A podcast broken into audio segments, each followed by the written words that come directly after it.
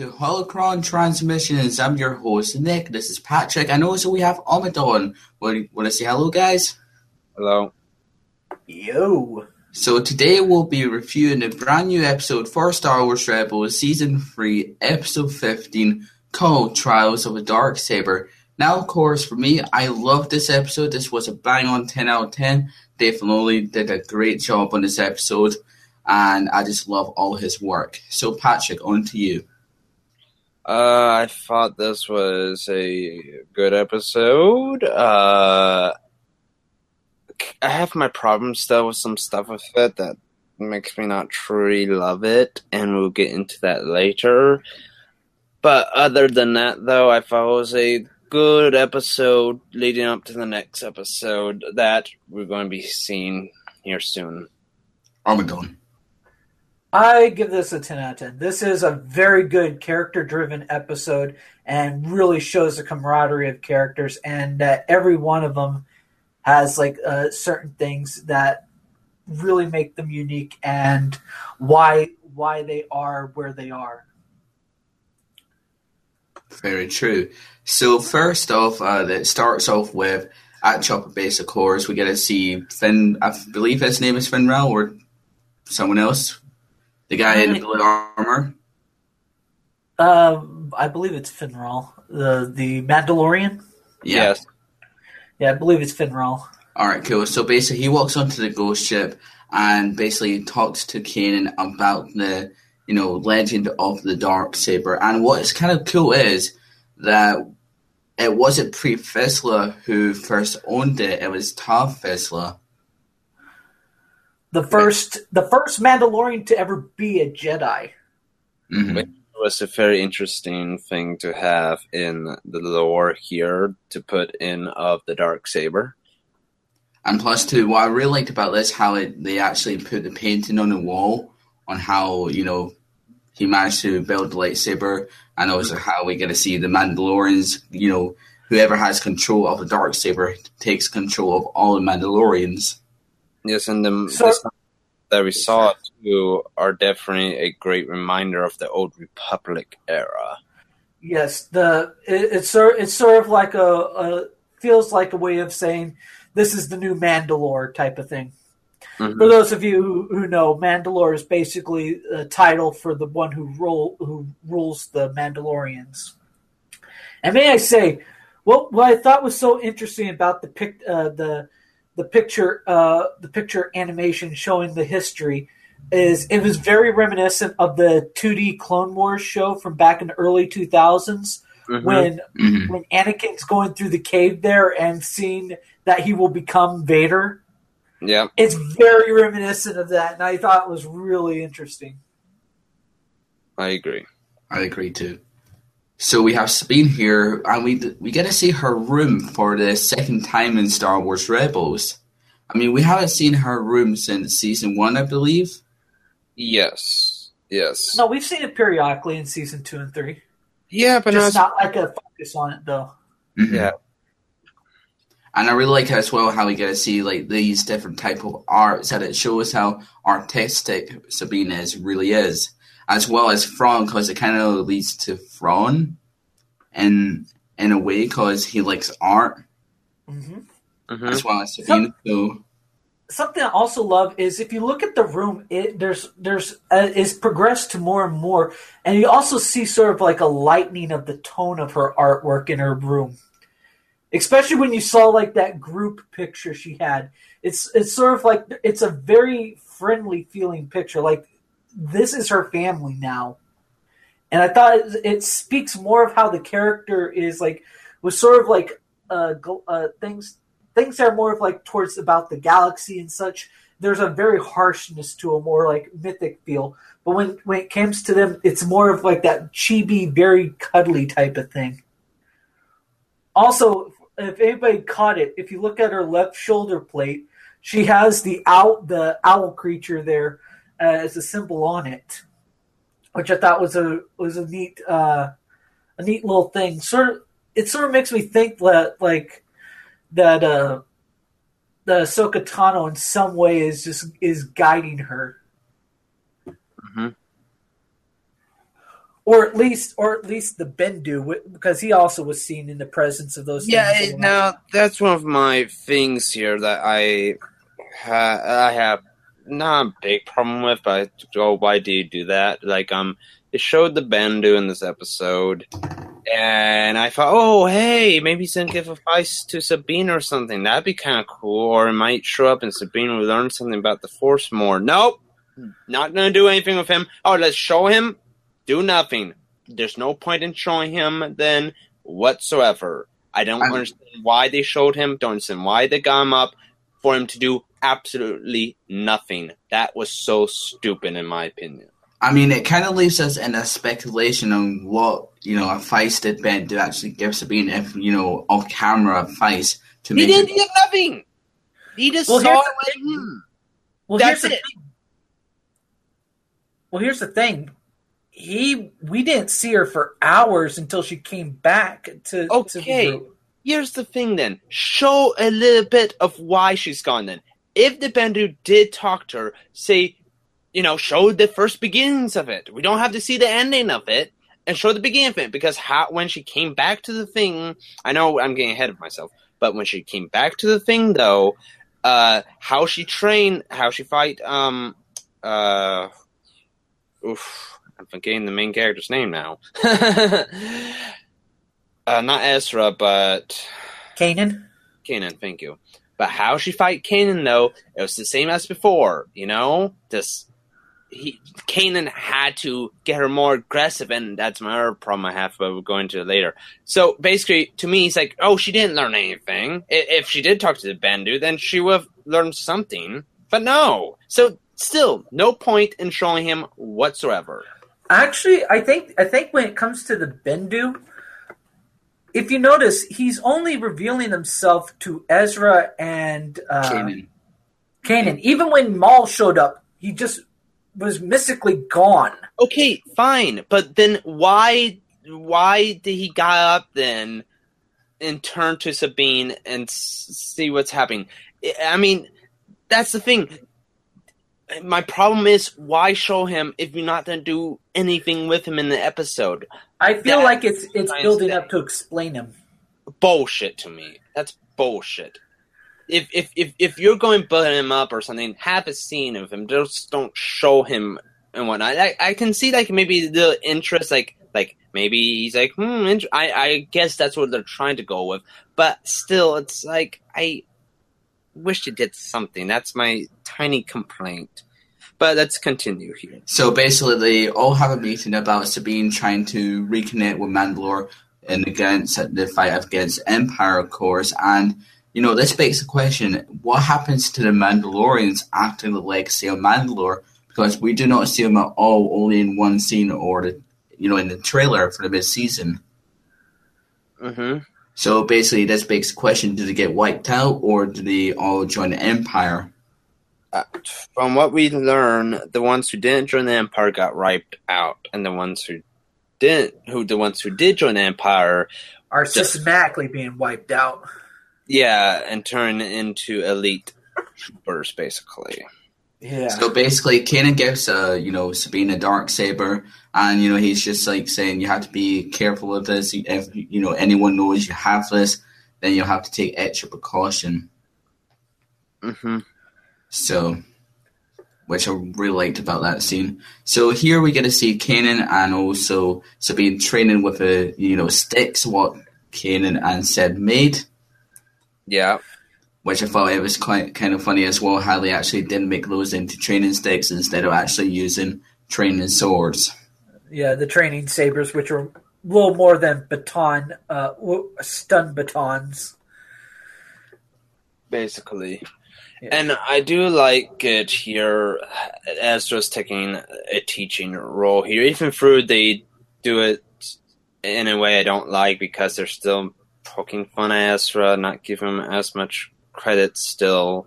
But I'm still liking though, like, hey, look, Ezra does know more than you. Maybe you're a good fighter, but he's a better swordsman still. Or you a know? better teacher.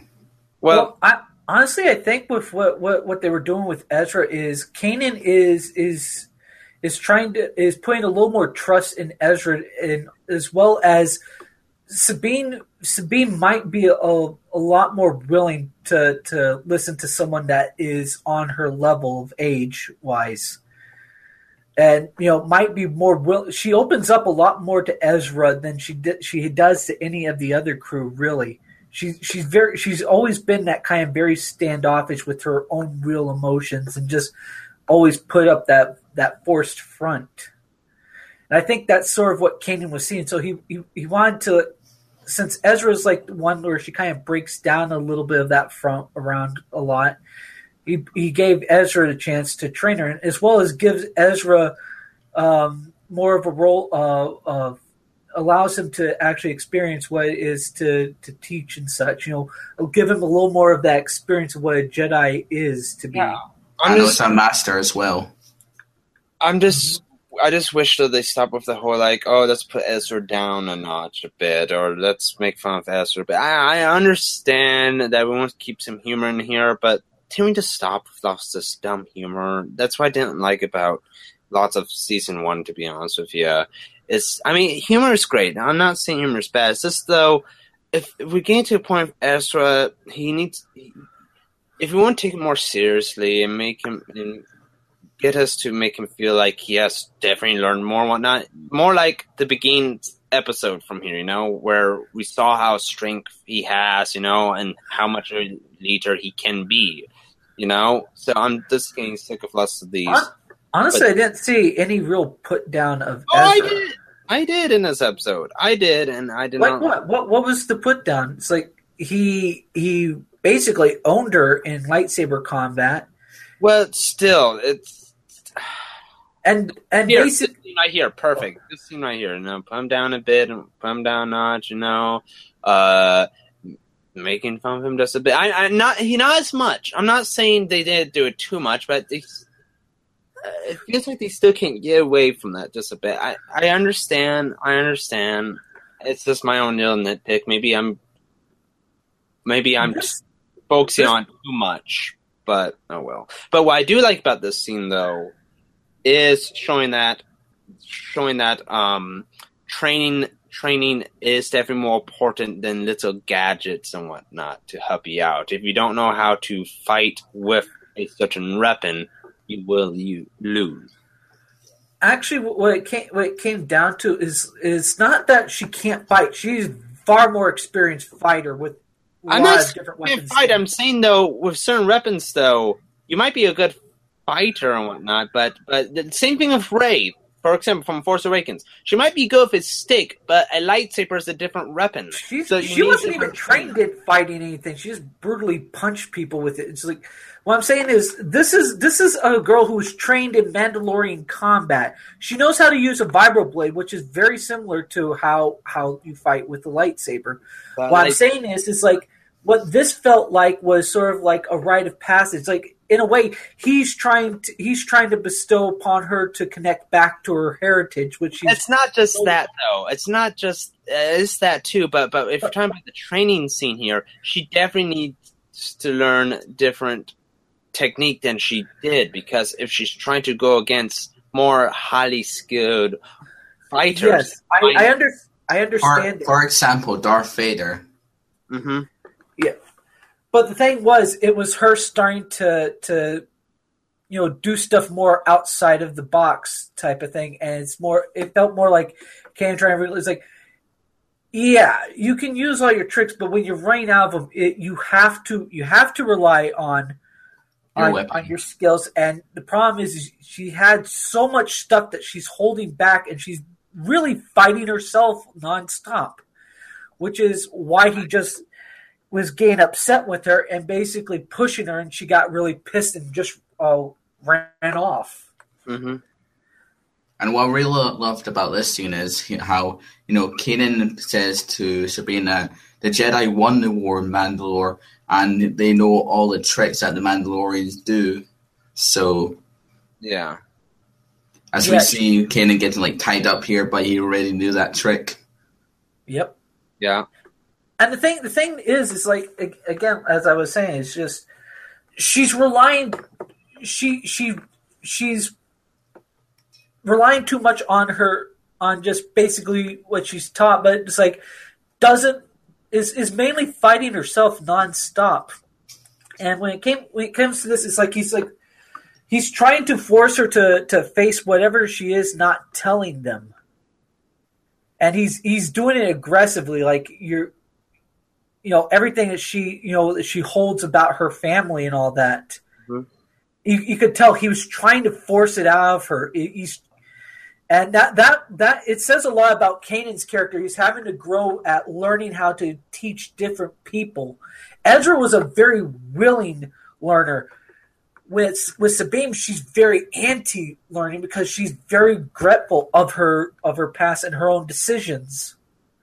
Yes. And e- even Hera had to get on his case. Like, look, you you you got you you, you st- don't keep kitty gloves on her. You gotta you gotta let her uh, deal with her her her Problems. problems. You ca- you can't just put kitty gloves to protect her. She's not a kid. She is a she's a she's a trained warrior. She needs she needs to be able to face them hmm and putting kitty gloves on her is only hurting her because she is she's just going to get more and more rebellious and screw up because of that because she won't face her own her own issues. Yeah. Meanwhile, at the same time, Ezra again being the one that can actually connect with Sabine was sitting there talking with her and everything. And meanwhile, Sabine, I know you don't like that Bendu was there. It was like Bendu is observing. That's one Yeah. thing I like about him. He's observant. And the reason I think that what they're building to is the reason he doesn't reveal himself to anybody but Ezra and Kanan.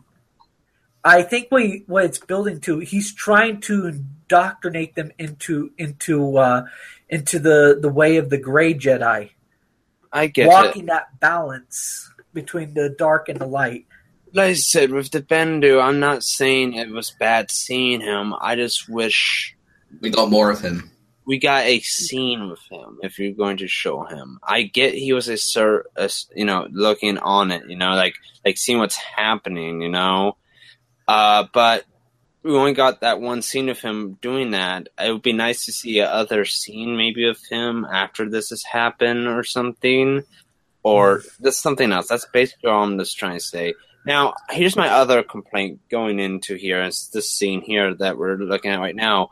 To me, I did not like. I, I understand what Kanan was doing; was fine, but to me, it felt like uh, Sabine was using more of the dark side way of doing stuff. You know, using anger and frustration. I get it. I know it's not. I know she's not a Jedi, but I wish Kanan would have let uh, made a remark saying, "Don't let your emotions." Get to you. That that wasn't the point of what he was doing. He I was know, I know, but at least a slight comment in there, just because, just because uh, how much uh, how much he gets on the case of Ezra going to that. I I get it though because he's a Jedi, but I know. No, it's more. It's more than that. It's when do you look see at my point though. Do you see my point though? Because you in this scene though, she I know she get bringing out lots of the stuff that she was holding back and whatnot, but how she was doing it too was very aggressive, and I felt like Kanan as a as a master would have said would have at least said make sure too that when you're fighting that your emotions don't get to you. You know, Or, or even quoting that Obi Wan quote or a Yoda quote, like "Do do or do not. There is no try." no, that would not work there. No, no, that'd be stupid. But um, there's something there just to remind her that that don't bottle up your emotions, but don't let them control your fighting. But here, here's the here's the thing. During that, what he was doing was it's like she she see. It's a different know, thing no, with no, no. I know what he hold was. Hold on, hold on, hold on. Let me let me say. With Ezra, he is a person who will fucking just go off the handle at times if you don't wrangle at him. Her, it wasn't that she was turning her anger towards him. It's bottled up inside her. She's turning it in on her, and the only way he can get her to get it out of her to stop torturing herself is force her, you know, prod her until she finally just breaks down and says it. I understand that, but still, knowing that he's a master, I understand what he's trying to do, and I get that. But I Some people it works that way. I I know it does, but I think a comment there about not letting your emotions determine your fighting would still be a nice thing. Like a different reminder. I'm glad you got these out. I'm glad you open up, but make sure though you don't let your anger and strong emotions de- determine your fighting. You know, de- because if you let those emotions get to you, you can mess up and lose because you're not focusing. That's what I'm trying to say as a teacher, as a master. I know any master would have said that afterwards. You know, well, I, I, praise, you're not realizing give praise, on, give praise, but also too, give a lesson. And I didn't saw that, and I, and he, and the reason why I won't complain is if he has not done it with Ezra, but he has done it with Ezra before. That's what I'm trying to say as a teaching method, as a learning method. Here's the not, thing. it's not a big over- problem. It's not a big problem. It's just a little nitpick I have there. That's all I'm just trying to say. Here's the thing, though. Ezra is a different type of person. There, he has I to teach her I'm differently. talking about But here's here's another thing you're not you're, you- you're not seeming to realize. Like he already said this earlier to her, and she kind of flew off the handle. Here is where he's trying to get her to confront it completely, to let it out of her, so she she she can become a better fire She is already a focused fire knows how to keep her emotions in check when she's fighting. Problem is, is she's t- it wasn't an external fight she was doing; it was an internal fight. I get She's perfectly fine with an external fight. Problem is, she was fighting herself so much internally, internally, that it was she she couldn't keep focus, and that's what he was trying to get her to to stop blaming herself and everything. So in the last in the last scene Sorry. here, uh, Esco, in the last scene here, we get to see Kane and Ezra and also Fenn Rau basically bowing down to Sabine, telling her that we're family, we're follow you wherever you go, and basically their next move is going to be on Mandalore, try and reunite Mandalore with the rebellion, of course. And I don't think it's going to go as well as they think. I don't think so either. And also, too, it's not just that, but she has to, re- uh, you know, reunite with her mother and father. And brother as And well. Yep. Yeah.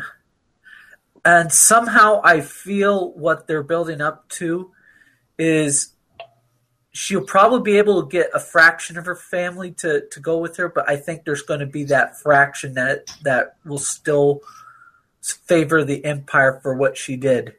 From what I feel like, uh, I feel like the uh, the father will follow her. Well, I was gonna say the mother, but throughout this episode, I feel like the father of follow her. The brother, I don't know yet. I feel like her mother is going to very disown Sabine and still disown her until the end, and still stay with the Empire, maybe, or or she might have an open heart and come back to Sabine.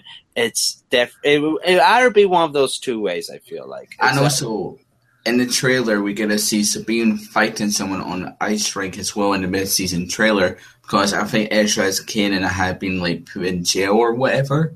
Well, she has uh, uh, Ezra's, Ezra's. Mhm. and and the other person has the dark saber. So she's fighting, I'm guessing, for the right to wield the dark saber. So so I most likely what's going to happen is someone at her clan is technically the rightful owner of the dark saber, and to prove that she is truly a leader and truly the main owner of the dark saber, she has to fight with Ezra's blade in in the Mandalorian, you know, combat, you know, challenge and whatnot to defeat, to claim, you know, how the Mandalorians do. It, you know something? I'm wondering uh, if her mother wasn't that female uh, uh, Death Watch uh, uh, Mandalorian who watched as uh, when Maul killed uh, Pre- uh, Pre Vizsla. You know, that'd be very, very interesting if that is the case. because that could also be part of what led her to to be the way she was. Oh yeah, and that would be very interesting. I feel like indeed. So now we're going on to the rating. So I'm going to go to Omadon first. Would you like to say your ratings? I honestly give this a 10 out of 10. It's a great character development, great progression of what these characters have all gone through and what has made them who they are and why they did it. It's like Sabine,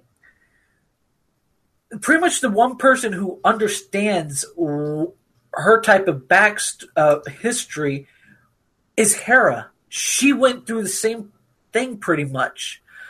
Unfortunately, I feel like with Sabine, she's still holding back something. Like she knows that it's not going to work with her, with her mother or brother or something, because like there we don't know to how much of an extent they. Because here's the thing, she was abandoned by her own family in favor of those who were going to destroy them and that's why she joined the rebellion to stop the even though it distanced her from her own family and she was sort of excommunicated from them well, she's see, doing this fight to to to protect those that she cares about.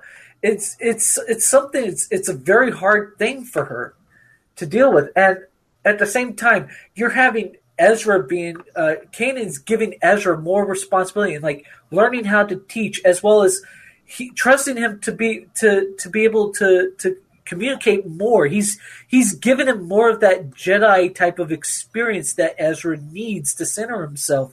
At the same time, we're dealing with Kanan having to learn that he can't teach the just one way. He has to he has to really look at how people are and not just like focus one way of thought process because that it doesn't work that way. You have to work on who they are to teach. He's becoming a better teacher in that sense. At the same time, you you had you had um oh, bad with the Mandalorian guy's name again. Uh, Fenn Rau. Fenn Rau. You have him trying to connect her, you know, back into her her past. Like it's like, don't worry. He, he, he it's it's also a way of him reaching out. It's like I have no more ill wills towards you. You you are when, when he gives her the, the gauntlets there, which are are sort of like a, a kind of rite of passage. Like every bit of Mandalorian armor feels like it's a rite of passage, you know, weaponry and armor and such. And it feels like she is she he's really trying to connect with her. In a way I think he looks at her like a daughter now it's like someone he can pass on his knowledge and such to. And and in a way, it's also powerful that that they're explaining. It's like, look, we're we're your family too, and we will not abandon you no matter what. We're always there for you. Something that she I think in the next few episodes, you know, they're going to prove it to her, you know, with you know staying with her. Something I still feel like she's probably she trusts them, but is weary because of what happened to her own biological family, abandoning her own clan, abandoning her. She's by, she was by herself for a long time, and um, I think I think it's very powerful in, in, the way it's it's set up for her character. I I know you're not a big fan of her Joker, but I think it's a it's a very important thing. The stuff that she's gone through, and it also explains something about the empires like they're constantly making newer weapons and better weapons. What and mandalorians were known for having some of the best armors and weaponry. And not right. to mention they they do have the um uh was the uh the mandalorian uh iron. Uh i forget what the iron's called but uh it's basically uh lightsaber resistant and is is a very dense heavy iron that they produce themselves and know how to work. So it, it does say a lot to maybe how we- how the weapons weapons work. Maybe even the Death Star in and of itself was made with some of those components in mind because they did have the uh, we did see in Rogue One that uh, what what uh, what drove the the laser were uh, kyber crystals, and it makes it interesting. All right, Patrick, over to you. Okay, two things I want to say before I get into my thoughts. You have to remember Sabine did work for the Empire and was part of the Empire. Just want to say that. Just want to put that out. And also, too, I don't dislike Sabine's character. I have problems with some of her character development that we're finally now getting in these new episodes, which I'm happy about. So just want to point that out there. Now, um, with this with, this episode, I'll give it a eight out of ten still, just because of those nitpicks that I had with the episode, and they're nitpicks. I'm not saying that they destroy that whole episode. They're just a problem to me. That's just it. They're just a problem to me. I just have a problem with with uh, the Bendu there and and some of the things they did with Ezra a bit and how they handled the whole thing. Not not the whole thing, the end part with uh, Sabine and Kanan just a little bit, but it's just tiny nitpicks. Other than that, it was a good episode, a great episode, and we got lots of good, good uh, uh, story arcing with Sabine. Even through it was kind of forced in there. They kind of forced in her backstory a bit, like like oh, let's explain it to you just by her talking about her backstory. I, I understand how they did it, and it makes sense. But you have to admit, though, a bit, it's like it's like okay, let's just explain it all at once with just her talking about it. and in movie sense, writing sense, you don't want to do that. That's kind of bad to do that. But for this circumstance and for the TV show format, if we want to get more for backstory without reading tons of books and whatnot, just knowing at least a little hints here and there and whatnot, it was perfectly fine. I'm okay with that. So yeah, definitely a eight out of ten. Nick, For me, I'll probably give a 10 out, uh, 10 out of 10 because it was really, really good. It was a good story arc. And I really loved the character development of Forrest Sabine as well. How we get to learn a wee bit about, about her backstory and also too how she built the weapons for the Empire, which I really liked about this episode. all right, cool. Yeah. So anyway, guys, this has been our review for Star Wars Rebels Season 3, Episode 15, called Trials of a Dark Saber. If you enjoyed it, please leave a like, comment, and also share us on social media with your friends, family, relatives, and your fellow Jedi. So thank you very much for watching, and don't forget, may the Force be with you always.